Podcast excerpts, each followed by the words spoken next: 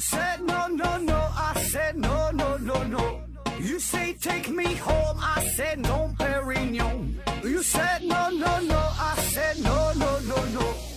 no no no no.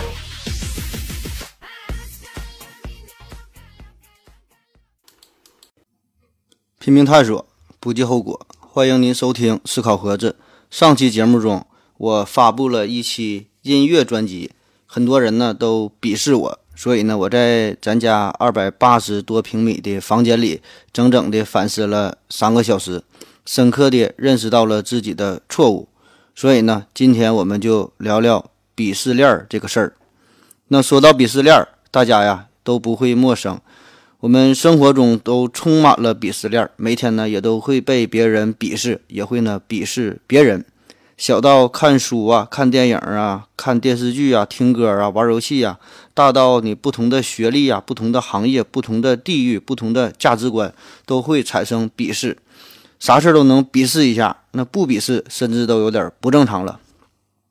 鄙视链这个词儿吧，挺新，但是这个事儿呢，一点儿也不新鲜。曹丕呢，早就提出了叫“文人相轻”，自古而然。这呢，也为后来的咱们文学界、艺术界还有其他的领域这种鄙视就提供了一个托词。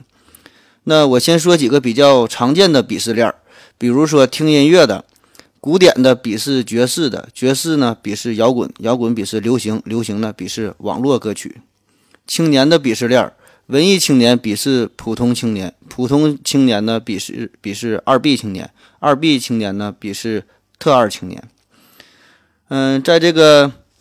爱情上啊，也有鄙鄙鄙视链儿。这个同性恋鄙视异性恋，异性恋呢鄙视异地恋，异地恋呢鄙视单身狗，单身狗呢鄙视同性恋。你看呢，这还是一个闭环儿我们随手上网一搜。各种鄙视链可以说是琳琅满目，比这个淘宝上边卖袜子的都多。从衣食住行到吃喝拉撒，甚至连这个套套都有这个鄙视链。呃，CK 鄙视冈本，冈本鄙视杜蕾斯，杜蕾斯鄙视杰士邦，杰士邦鄙视第六感，第六感鄙视自动售货机，自动售货机鄙视一次性塑料袋儿，一次性塑料袋儿鄙视可降解塑料袋儿。前一阵子，咱有一个挺火的事儿嘛，就是中国式相亲的鄙视链儿。呃，按照户口啊、这个房产呐、学历呀，分为不同的等级。本地人呢，自然就是瞧不起外地人。嗯，有北京户口的就瞧不上这个没有户口的；三环有房的就瞧不起五环有房的。那你没房没户口还低学历，基本呢就是处于鄙视链的最低层的。但是呢。嗯，他们还可以鄙视一下一九九一年出生的女性，因为属羊啊。在这些鄙视链中吧，最常见的就是地域上的鄙视链。港澳台瞧不起北上广，北上广呢瞧不起成都啊、杭州、重庆、天津这些城市，这些城市呢又呃鄙视这个其他的沿海城市，然后沿海呢鄙视中部内陆，中部内陆再鄙视大西北。那你就会发现了，这个咱这东北地区啊，连这条鄙视链都进不去，咱东北都被鄙视成啥样了？人是动物，所以呢，这种鄙视链啊，在一定程度上就是一种生物学上的本能，类似于食物链一样，弱肉强食。嗯，而且呀，不只是这个不同的物种之间有这个食物链，一个这个动物群体的内部，呃，也有啄序。这个啄序啊，就是啄食的顺序，就是这个动物这个吃饭呐，有一个顺序，大哥就有优先权呗，让领导先吃。那么早期啊，是对这个鸡群呐进行研究，所以叫做啄序，就是鸟吃东西。那么后来发现，不只是鸡，许多的动物呢也都有这种现象，当然我们人类也不例外。但是人类作为一个特殊的动物，作为一个特殊的物种。那么除了吃呢，我们还演化出了一套道德机制，这呢就是扩大到很多其他的领域之中，进而呢就产生了鄙视链。那咱们今天呢就分析一下这条鄙视链背后更深层次的原因，鄙视链到底是怎么炼成的？呃，我归纳了一下，总共呢分三步，分别是群体的形成、鄙视的出现，还有链条的产生。我们呢分别说一说。呃，第一个是群体的形成。鄙视链啊，必然是一个群体对另外一个群体的瞧不起、看不上，无论这个群体是多么的小众。那么呢，这就要先形成一个群体，这是我们这个人类最为普遍的一种集体归属感。因为在很久很久以前，这个祖先们活得非常的艰难呐。这个作为一个人哈，你只有加入了一个群体之后，那么才能更好的生存下去。而那些过于特立独行的原始人，要么就是直接喂狮子老虎了，要么呢就是走丢了。我匆匆地走走入森林中，森林它一丛丛，我找不到它的行踪，只看到那树摇风。所以现在我们也是这个，你是进入一个新的环境，呃，无论是转学了还是刚刚参加工作，那么第一反应呢，就是想尽快融入到一个圈子里，融入到融入到这个集体之中，交几个朋友。那么尽管许多人的内心深处可能对这个圈子、对这个集体呀，实际上是很反感的、很抵触的，对这个集体的价值观呢，也是不认同的。但是呢，你还是得拼命的加入其中，因为呢，你要生存。所以有这个听歌的小圈子，有玩游戏的小圈子，有看电影的小圈子，还有那啥的小圈子。那么这样一个一个的小群体就形成了，呃，也就成为了这个鄙视链一个个的不同的小的环节。毕竟这个一个人的力量嘛，那你是有限的。你想靠自己这个一个人的实力去鄙视别人，你这个底气也不足，说话呢也没有分量，而且呢，大家会觉得你是一个疯子，你有病。而一旦结成了一个群体之后，那么呢，这就不是一个人的特例的行为，而是一个群体的反应。那么，比如说这个按照呃星座呀，按照血型这种无厘头的这种鄙视链的划分，那么单纯的就是靠这种站队之后进行撕逼哈，就是寻找一种归属感。嗯，这个是最基本层面的。那么更深层次的，我们组完队了，呃，下面就是第二步了，我们就要开始鄙视别人了。嗯，这个鄙视的出现嘛，又分为呃几个方面，咱们分别说一说。第一个哈，最简单的也是我们最容易想到的，就是经济上的这个因素。那么有钱的就鄙视没钱的，这个开奥迪的就鄙视开奥拓的，这开奥拓的就鄙视骑奥克马的，穿兽皮的呢你就鄙视穿这个草裙的。那么呢，从古到今都是这样，别说是一个国家一个省。就是一个村里边，这个村西头的都可能鄙视这个村东头的。除了这个少数虚荣心爆棚的人，呃，借钱买苹果，和另外一种就是抠门抠到像那个欧耶尼葛朗台这种人，那么我们大多数人呢，都会用外在的表现来反映自己的经济能力。那么同样的，也是以此呢来评价别人评价别人。于是呢，我们也就自然的按照这个经济能力，在这个鄙视链上给自己对号入座，同时呢，也会自动的在心中为他人排上次序。嗯，第二方面呢，就是能力，这种能力呢也是多方面的，最常见的就是智力上的优越感。那比如说看推理推理小说哈，有什么本格的、呃变革派，还有什么社会派、硬汉派哈等等。那么不同派别之之之间呢，也是争论不休。再比如说看电视，呃，有这个英剧鄙视美剧，美剧鄙视日剧，日剧鄙视韩剧，韩剧鄙视国产剧，国产剧呢鄙视抗日神剧，抗日神剧呢只能鄙视看日剧的。看这个英剧、美剧，那么呢，这些人呢就会觉得自己这个智商啊相对比较高，因为这个剧情呃比较复杂嘛，跌宕起伏的，比较烧脑。而这个看韩剧啊。就被认为是一种这个脑残的行为，看了一百多集就跟着哭了，啥也没记住。理科生呢，同样也是看不起文科生，那么随便拿出来一个弄死他方程，哈就能弄死他。那么这种智力上的鄙视链，在这个学校与学校之间，在不同的专业之间都会存在。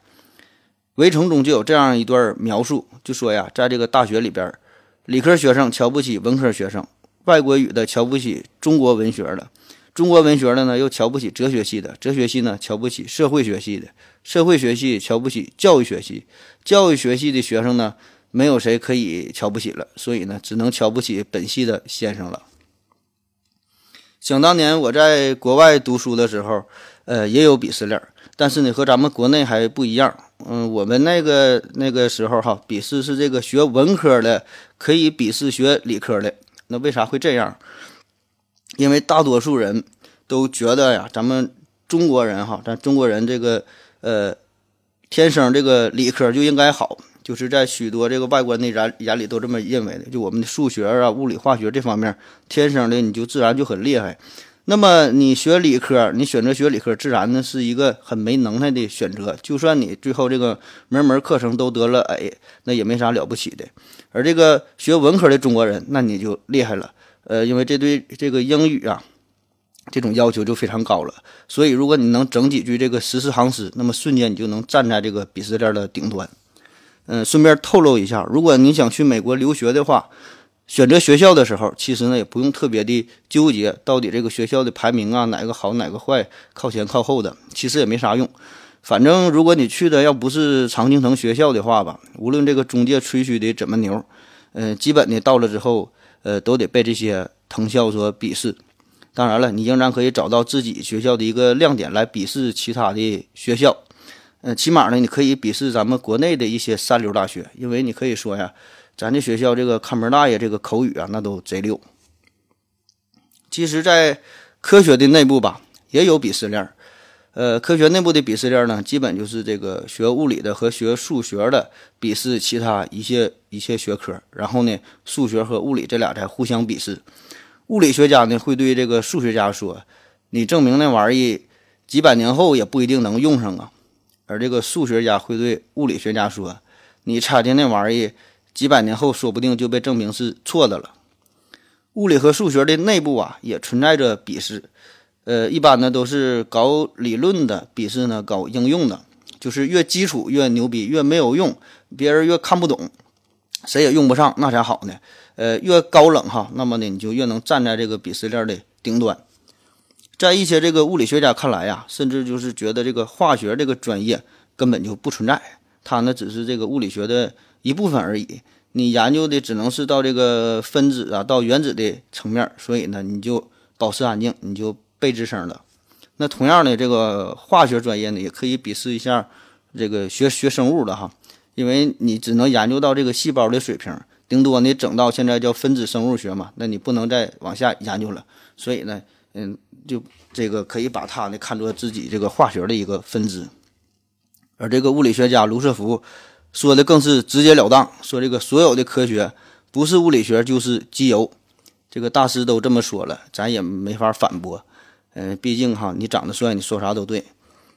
在这个大学中啊，不同的专业之间也是经常的呃互黑哈，也有这个鄙视链儿。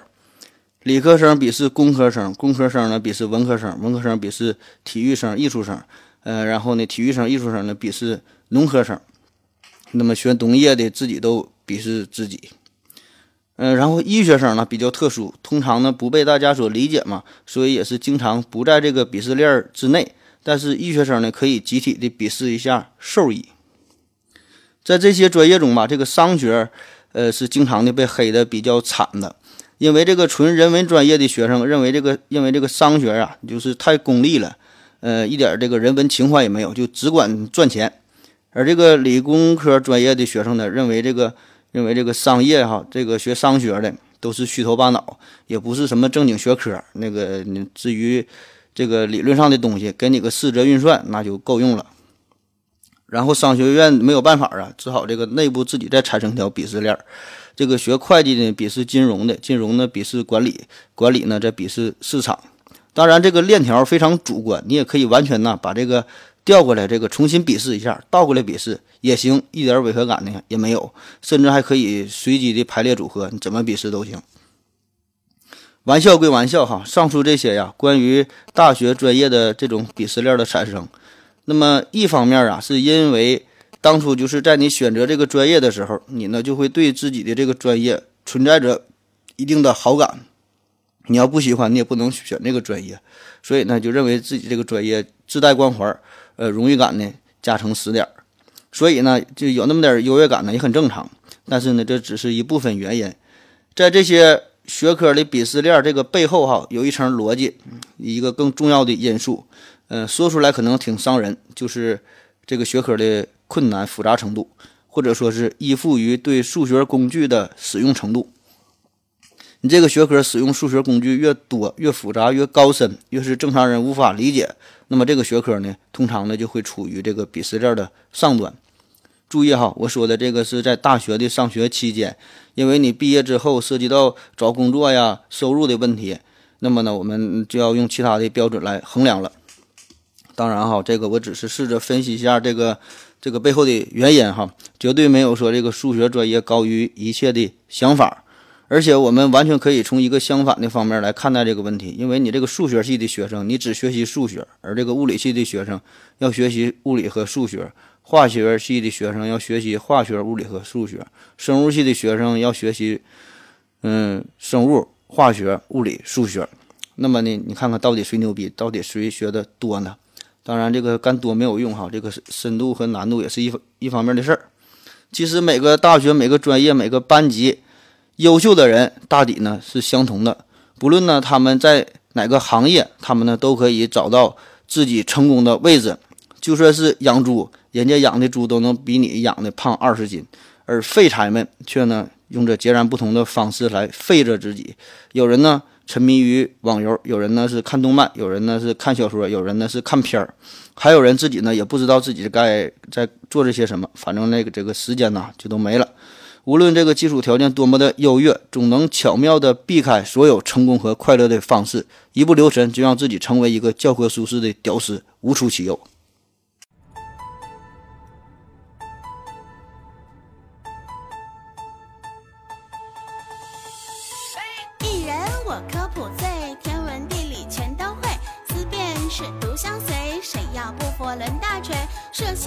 叫伦琴，更新我不太平，我严肃认真，我搞笑闲扯，我千里把君寻。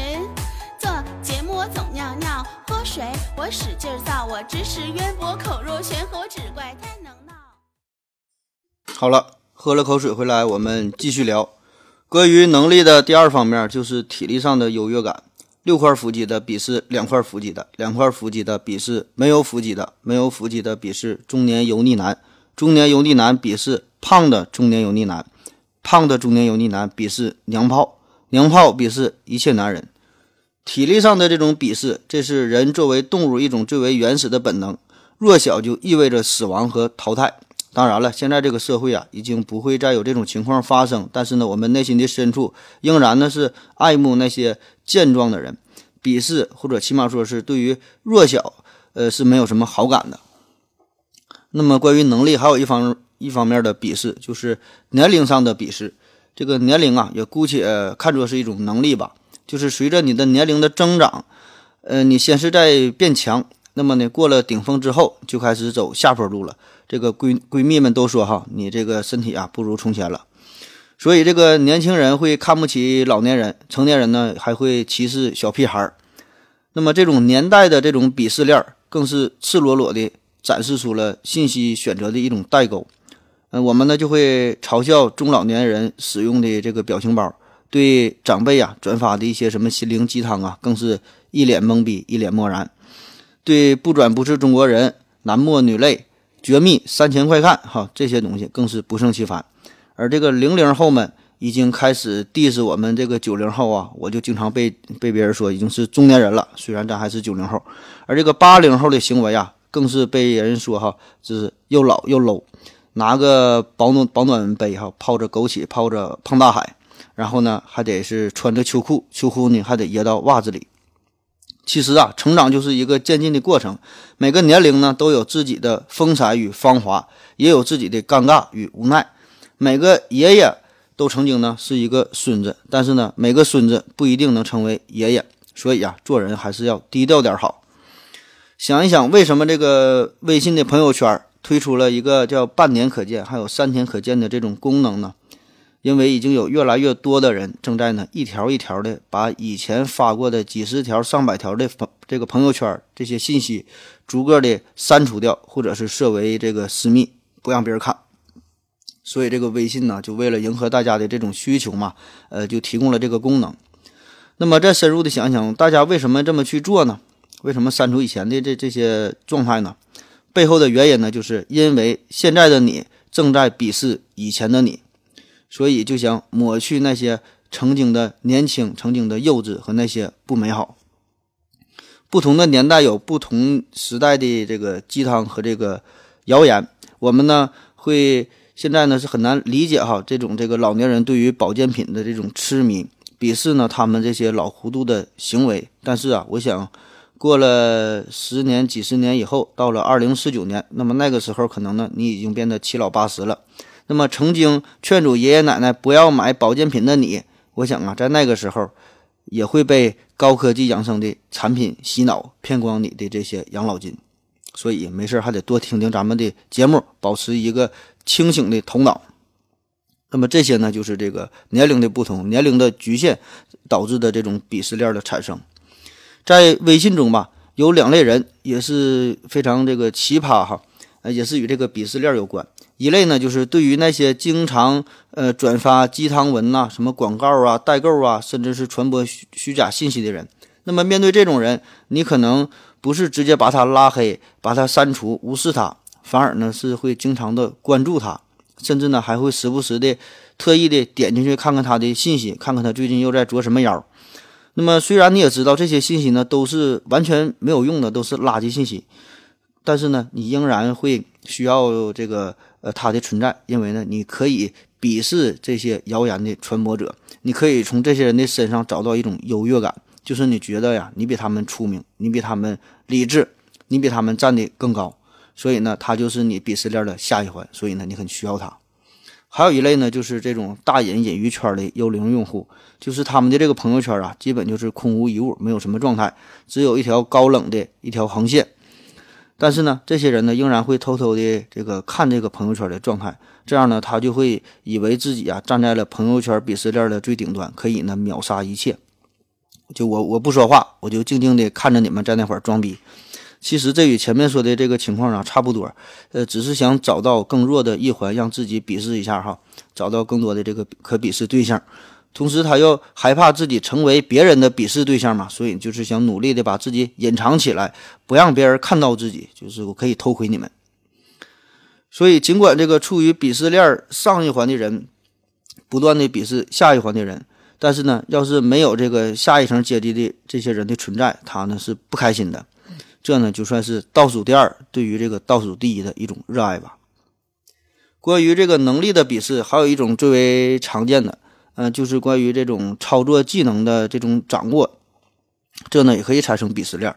就比如说这个玩游戏，这个是比较常见的这种游戏的鄙视链。除了这个烧钱程度，除了这个原版和这个模仿的这个这个鄙视哈。有一个重要的原因就是这个游戏的呃操作的难度，比如说这个星际争霸到魔兽争霸到这个 DOTA 到这个英雄联联盟到这个王者荣耀，这呢也会产生一条鄙视链，这就是与这个操控性的这个复杂度就有一定关系了。那同样在这个乐器界哈，在乐器界这种段子呢也很多，比如说比如说有这个中提琴经常会哭晕在厕所中，那么就觉得自己没有存在感呗。那么乐器界这条鄙视链啊，这个就比较复杂了，涉及的因素呢也很多。但这里边呢，其中重要的一个标准也是与这个乐器的操作的难易程度有关。嗯，下一个大的话题哈，嗯，鄙视链和这个媒体和教育的关系。那么为什么把这个媒体和教育放在一起？因为呢，我觉得它俩呢都有一个导向作用，就是都可以促成这个鄙视链的形成和加固。只不过哈，一个是针对于大人，就这个媒体嘛，针对于大人；还有一个呢是针对于小孩，就是这个教育。嗯，咱们有句话叫这个幸福啊是比出来的。你设想一下，有两个平行世界，一个呢这个世界上啊是你的这个月薪呢是五千块钱，别人呢都是三千块钱；另外一个世界，你的月薪呢是八千块钱，但是呢别人呢是一万块钱。那么你会怎么选择呢？我想多数人呢会选择第一个世界，就是虽然。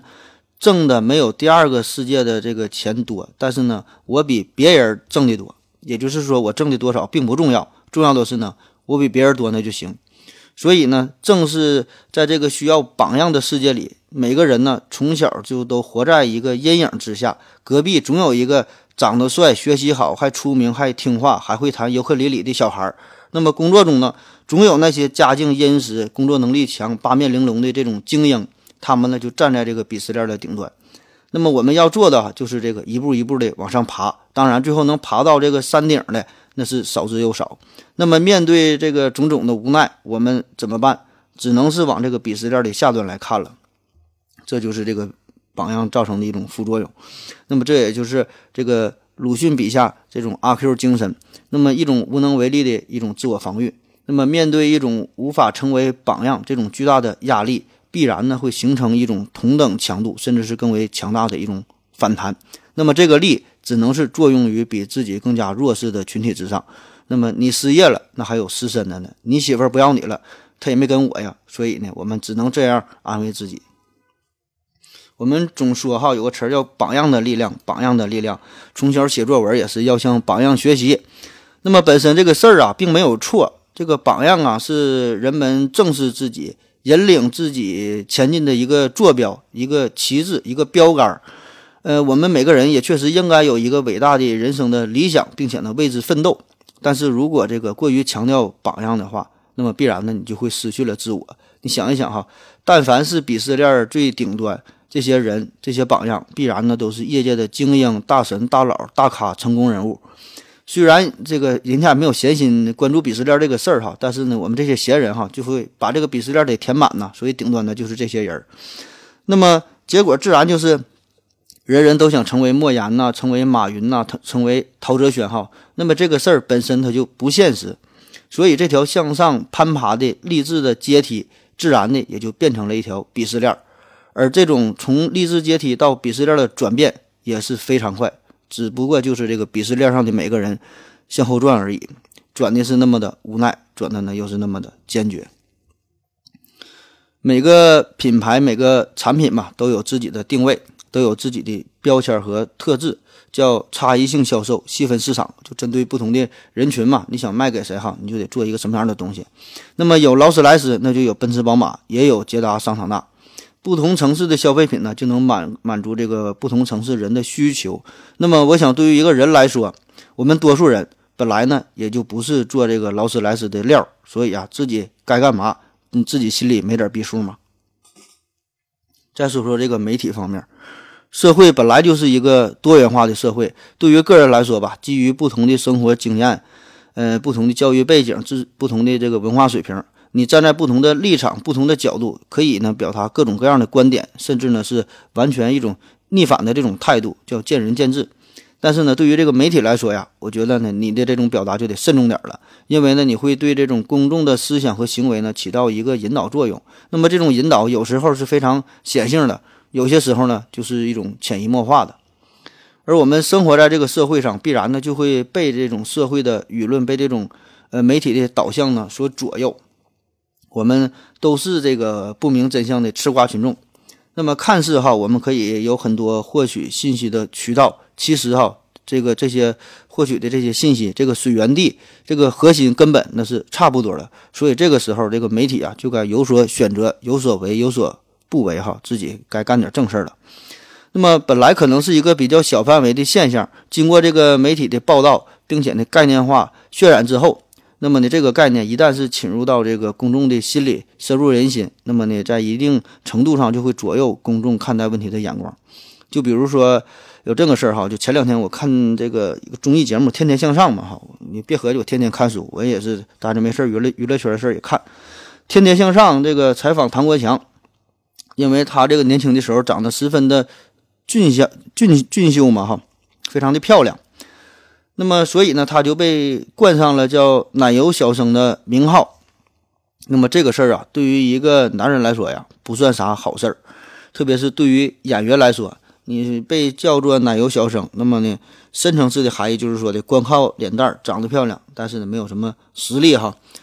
嗯，所以这个导演们就很担心他的演技呀。所以此后，这个唐国强也是花了很长的时间，这个努力拍戏，然后呢转型，才呃摘下了这个奶油小生的这个帽子。那么后来我们也是才在这个《三国演义》当中，呃有这个我从未见过如如此厚颜无耻之人哈这句这个经典的台词。媒体中啊，经常会夸大一些现象，比如说什么学学历的鄙视链啊，什么海归看不起这个本土的，博士看不上硕士，硕士看不上九八这个本科，呃，九八五看不起二幺幺的，二幺幺看不起一般高校。那么你要说这种现象吧，有没有？那保证是有，但是说你这个量有多大，占多大比例，算不算主流？这个呢，就有待商榷了。嗯，我看哈，现在反倒是这个蓝翔技校啊，还挺受欢迎的。所以呢，这个东西呢，不要把它概念化。一旦你一说这个学历鄙视链，那大伙儿呢就把这个当成一个大事儿来看哈。特别你这么一报道，这个就有点蛊惑人心的这个意味了。所以，对于这种与这个主流价值相违背的东西，这个有一些这个媒体啊，看似是在中立的报道，实则是一种这个起哄的态度。那么这样呢，就让人们产生一种好像是这样的感觉，就是呃，进而的引发一种非常消极的这种心理暗示，也会助长这种消极的行为。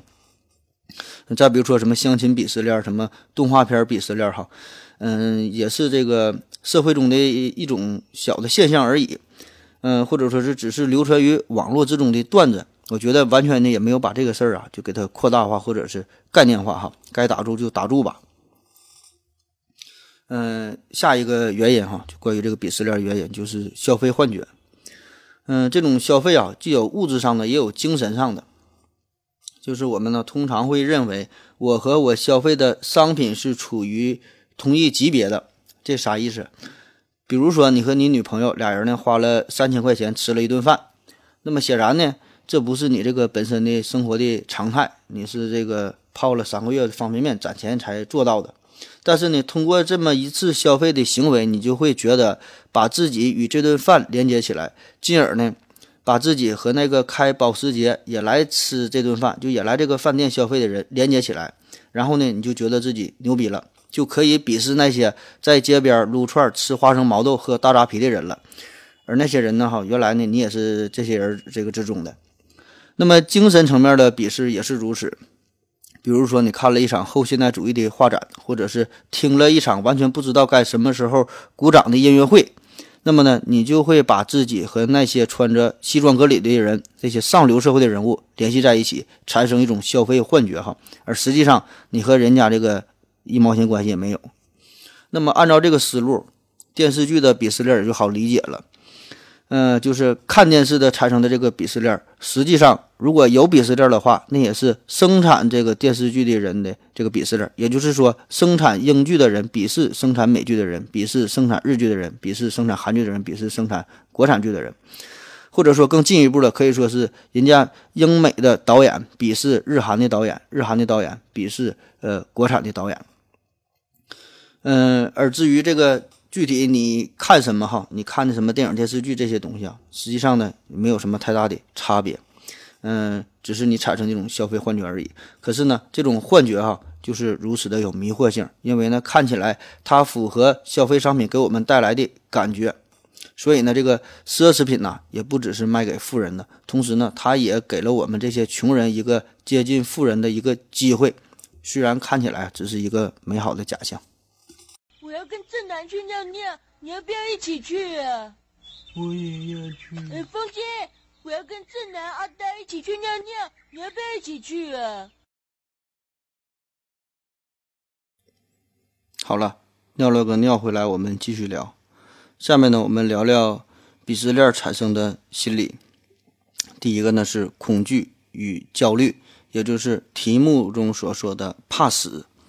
一个社会会根据你的经济收入、你的社会地位、你的工作情况等等很多规则，把你呢进行分类、进行分级。那么这些划分都是根据那些相对比较客观的因素，这些因素呢是你很难进行改变的。所以呢，甚至有这种“寒门再难出贵子”的说法。那么面对这种情况，我们得怎么办呢？我们改变不了现实，那就只能改变自己的心态。这样呢，在你的心中。你可以利用鄙视链，轻而易举地消弭等级制度，打破阶级固化。利用鄙视链，可以呢成功的给自己洗脑，消除恐惧与焦虑。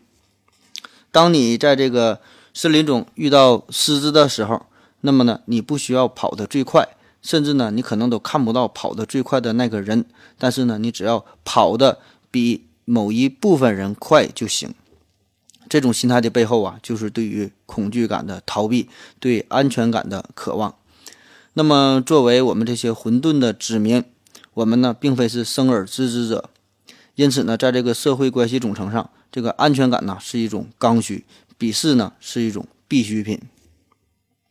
个体对自然的抗争，总会呢在这个社会层面上扭曲成为人与人之间的争夺，将人与自然的关系转移到人与人的关系上。在这种掠夺与竞争之中，鄙视呢就从工具发展到人的身上，从鄙视你的工工具到鄙视你这个人。那么对于这个世俗的社会来说，其成员哈是无法接受被鄙视的，因为你被鄙视就意味着你被评价为弱者，那么弱者就要被挤压，就要被淘汰，所以这个弱者就需要找到一个更弱的一环。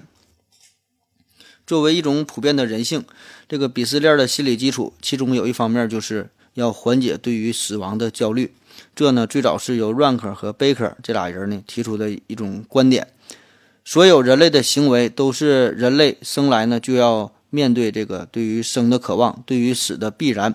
这个两难处境做出的反应。那么后来呢，有人据此又提出了叫恐惧管理理论，这个理论呢又引出了自尊等一系列的话题，就认为啊，人们呢往往要采取两种方式来缓解对于死亡的焦虑，一个呢是维护文化世界观，一个呢是维护自尊。这个文化世界观其实呢就是一种。人造的、抽象的一种概念，人们呢通过认同自己所属的社会文化群体来强化自己的自尊。这些社会属性的东西赋予了我们作为人存在于世上的价值感和意义，继而呢就能缓解我们根源上必死无疑的生物属性所带来的焦虑和恐惧。所以呢叫做朝闻道，夕死可矣。也就是说，你找到了真理。你就死而无憾了，你就不再惧怕死亡了。虽然呢，这个是自己给自己编造的一个谎言，但是呢，看起来还是挺美的。在这之后啊，又有很多学者把这个理论进一步的拓展，呃，形成了内群体偏好、歧视等等这些行为。那么，什么叫做内群体偏偏好？哈，这个跟鄙视关系比较大，就介绍一下。嗯，有一个叫最小群体范式的概念，这啥意思呢？比如说哈，根据一些没有意义的标准，就比如说这个丢硬币吧，那么利用丢硬币的方式，把这个被试者划分成为几个不同的群体，这样呢就得到了，呃，这个这个群体的分组啊，是呃排除了其他的干扰因素，只是一个简单的代号，是一个非常公平的，就是没有任何实际含义嘛。那么呢，我们把这些群体呢就称为最最小群体。那结果就是，即使用这种临时形成的毫无意义的最小群体，也会导致这些群体之间的偏见和鄙视。就是被试者会认为自己所。所处的这个群体呀，要优于其他群体。我们似乎就是天生的就喜欢这个区分出我们和你们的这个这个差别。那么至于我们和你们究竟到底是谁，那不重要。重要的是一旦这个群体划分之后，我们呢就会产生这种内群体偏好以及呢外群体歧视。那为什么会这样？嗯，这个还是一个原始的一个生存的问题。因为这个所有的群体嘛，就是为了争夺有限有限的资源嘛，天然的就会结成在一起。那么在这个竞争的环境之中，这个群体啊，就会由于外部的压力和这个群体内的向心力，使得这个内群体偏好显得极为一致，对于这个其他的群体呢，进行排他的行为，进行了攻击。那么这样呢，就还可以保证这个内群体的边界稳定，就是让我们这个所处的自己的这个群体啊，更好的活下去。我们祖先呐，教会了我们如何保护、满足自己，在这个群体中生存。我们在评价自己的时候呢，就会认为我们这个群体呢更加的优秀，这样呢就是有助于增强我们的自尊和自我感觉良好。群体相对而言规模较小，这个社会地位较低的时候，更容易表现出这种内群体偏好。也就是说，即使你是在一个比较差的群体，也会千方百计地找出各种理由，觉得自己。很好，就想维护自己的自尊。另外一方面，还有啊，就是人们在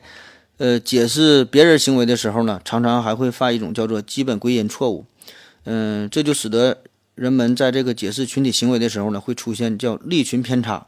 也就是说呀，这个群体，就比如说我们这一个集体看别人捐款的时候，那么呢，我们会说他呢是为了博得好感，他们呢是在作秀。而我们自己这个群体在捐款的时候，我们呢会说，我们觉得哈，我们都是出于好心，我们呢都是善良的人，这呢就是一种双重的标准哈。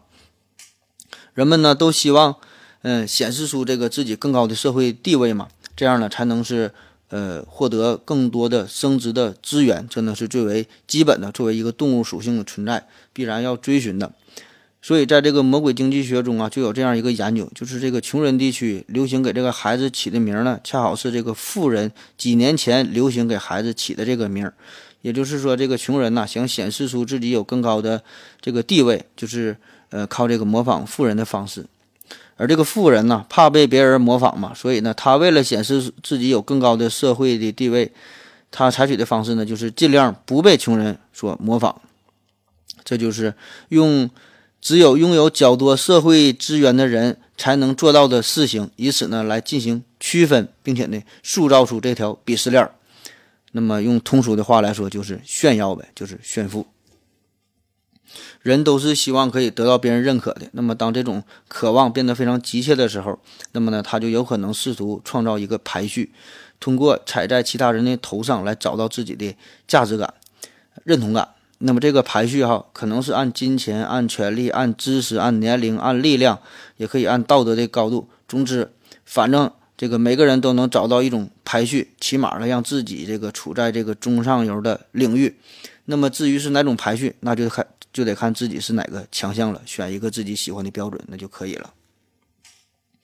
嗯，下一方面呢是由于这个无知和这个对于其他领域其他人不了解带来的这个鄙视链。就比如说我吧，这个在咱们医学圈的内部哈，也有鄙视链儿。呃，常见的说法叫金眼科、人外科、又脏又累、妇产科，就是每个科室好坏比较呗。后边还有一一大堆哈，不说了。呃，那么这个说法呢，基本就是按照个人的收入啊、辛苦的程度啊、被砍死的危险系数哈来评价的。当然，每个医院也不一样，这个有一定的差别，但大致呢还是有一定的道理。可是这个外界外界人哈，对于咱们医疗界的这个评价就不一样了，因为他不太了解嘛。所以当你说你是一个医生的时候，呃，基本呢人家还是挺尊重你的。可是呢，你一介绍你说自己是泌尿科医生，那瞬间哈就是来了一个一百八十度的大转弯。原来你就是个切包皮的，原来呢你是玩下山路的，原来你是修下水道的。那么这种鄙视就是由于听者的不了解。甚至呢，会把这个泌尿啊和这个肮脏、龌龊、卑鄙、无耻、下流、恶心、想吐等等这些字眼联系在一起，其实就是你不了解泌尿科。这个泌尿科啊，比你想想象中的要复杂多了，比你想象的还要下流多了。再比如说，有一个关于辉腾汽车的段子。那么辉腾哈，这个本来是大众这个顶级的豪华座驾，嗯，但是由于这个外形太过低调了，所以经常被人无视、被人调侃嘛。那么就是表面上这种鄙视啊，是大家并不知道这是一辆装备了 W 十二发动机的一个豪车，而就算是有些人能认出来这个车是个辉腾，那么仍然呢会鄙视这位车主花了一百多万哈买了一个加长版的帕萨特，这呢就是你并不了解这个车主的心思，所以呢这种鄙视哈，一个是对于车的无知，一个是对于人的无知。当然，我说这些也不是想给这个辉腾打广告，因为它太低调了，它已经停产了。鄙视链妙就妙在，任何一环通常呢并不承认来自上游的鄙视，但同时呢会真真切切的鄙视自己的下游，因为呢站在中间的这个人，他就会觉得这个上游的人呢，嗯，其实呢他并不了解我。他不知道我的真实情况，所以所谓的上流人的这种鄙视，那是一种误解，那是不存在的。所以你对我鄙视，我也不承认哈，你非常的幼稚嘛，你还鄙视我。嗯，可是呢，同时呢，他又会这个鄙视下流的这一环嘛，因为他觉得他对下流的这个人了如指掌，非常的了解。所以呢，我鄙视你，我是有依据的，我是有理有据，但不一定有节。同时，由于这个无知嘛，我们还喜欢贴标签儿。呃，因为我们没有精力去准确的认知另外一个群体具体的状态、具体的这这些细节，所以呢，我们总是习惯于把人群进行分门别类，那么只能靠这个贴标签这种简简单粗暴的方式。那么这种粗放的这种认知方式，哈，显然呢那是不够准确的，经常是不灵的，特别是在这个鄙视链中。那么没有办法哈，那既然你们这些人想抱成一个小群体，组成鄙视链的一环，那么必然你们就有一些共性呗。那索性我们就给你贴上标签，进行群体打击。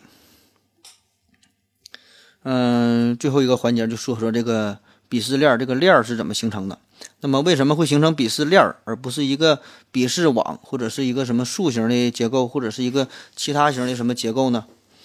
其实也有其他型的结构，只是其他型的这些结构吧，没有这个链儿啊这么这么简单，这么直截了当，这么振奋人心。一九五一年，阿罗哈，这是一个数学家，他呢是采用这个数学的。公理化的方法对这个呃通常的这种投票选举的方式能否保证产生出合乎大多数人意愿的领导者进行了一个研究，就是用这个数学的方式研究这个投投票哈这种合理性。结果呢，他就得出了一个非常惊人的结论，就是多大绝大多数情况之下是不可能的。也就是说，当我们希望嗯集合多个行为者的意见。然后呢，想形成一个统一的这个群体行为的时候，那么呢是嗯不可能完成的，这呢也就被称为阿罗不可能定理定理哈。简单的说吧，就是说如果众多的社会成员具有不同的偏好，而这个社会呢又有多种的备选的方案，那么在民主的制度之下，就不可能得到令所有人都满意的结果。那么如此说来，我们就不能形成一条公认的鄙视链。因为就是有些人认认为哈，A 这个价值呢大于 B，所以呢就是 B 呢要被鄙视，而另外呢有一些人呢认为这个 B 的价值大于 A，所以这个 A 应该受到鄙视。那么既然这样，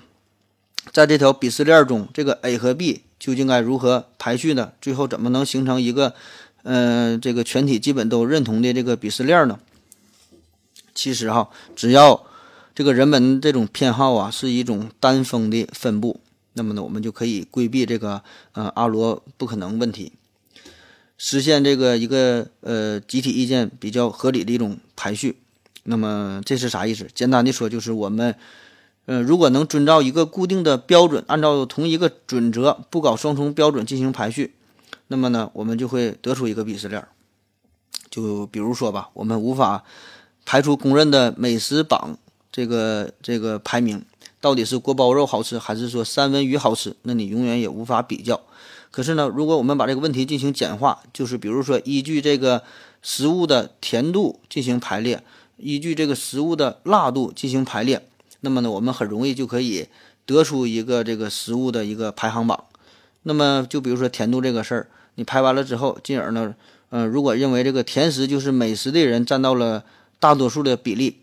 那么呢，我们就能就能得出一个对于这个甜品的一个鄙视链的一个链条，也就是说，大家都关注了相同的一个点，那么自然的，大家就会对单一的这个点，嗯，作为准则进行排序。嗯，所以呢，就比如说我们之前说的，呃，依据这个数学的这个难易程度，哈，依依靠这个数学工具这个问题，我们就可以得出这学科的鄙视链。那么，呃，依据这个个人的一个收入的标准，我们呢也可以得出一个行业的鄙视链。所以，当我们这个观察社会上形成这些鄙视链的时候，我们就可以推断，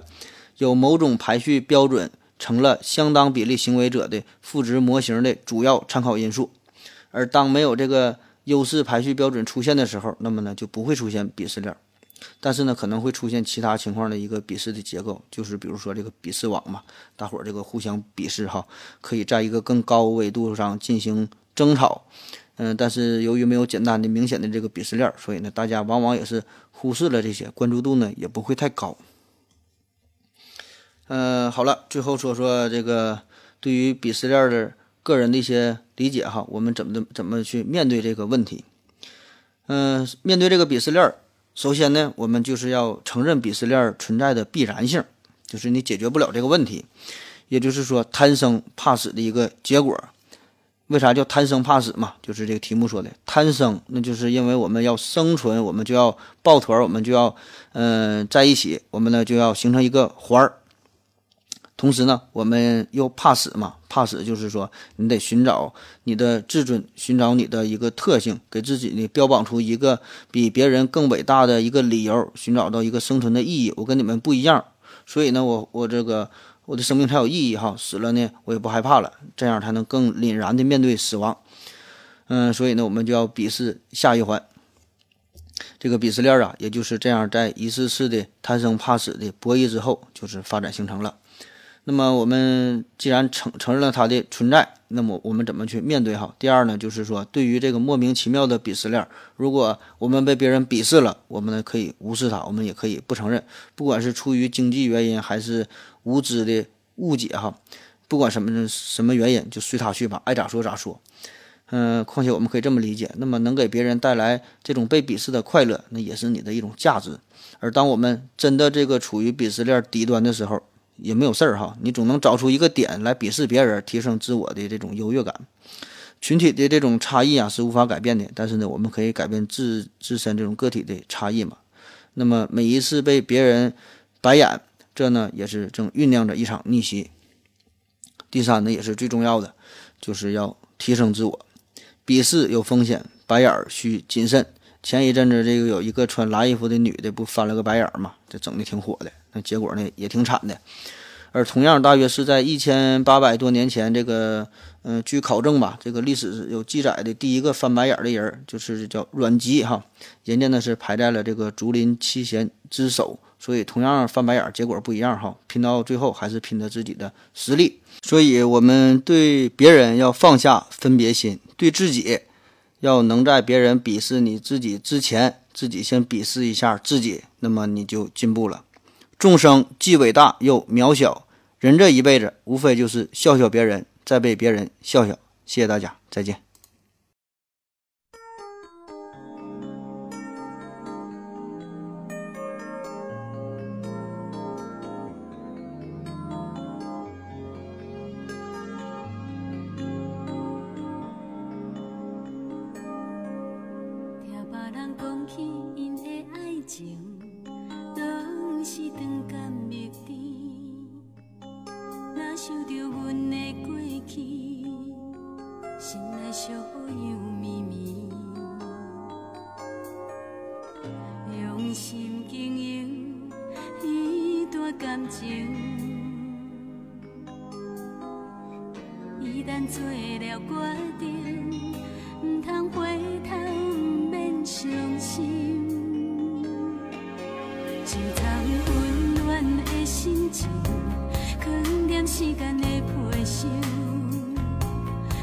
情是难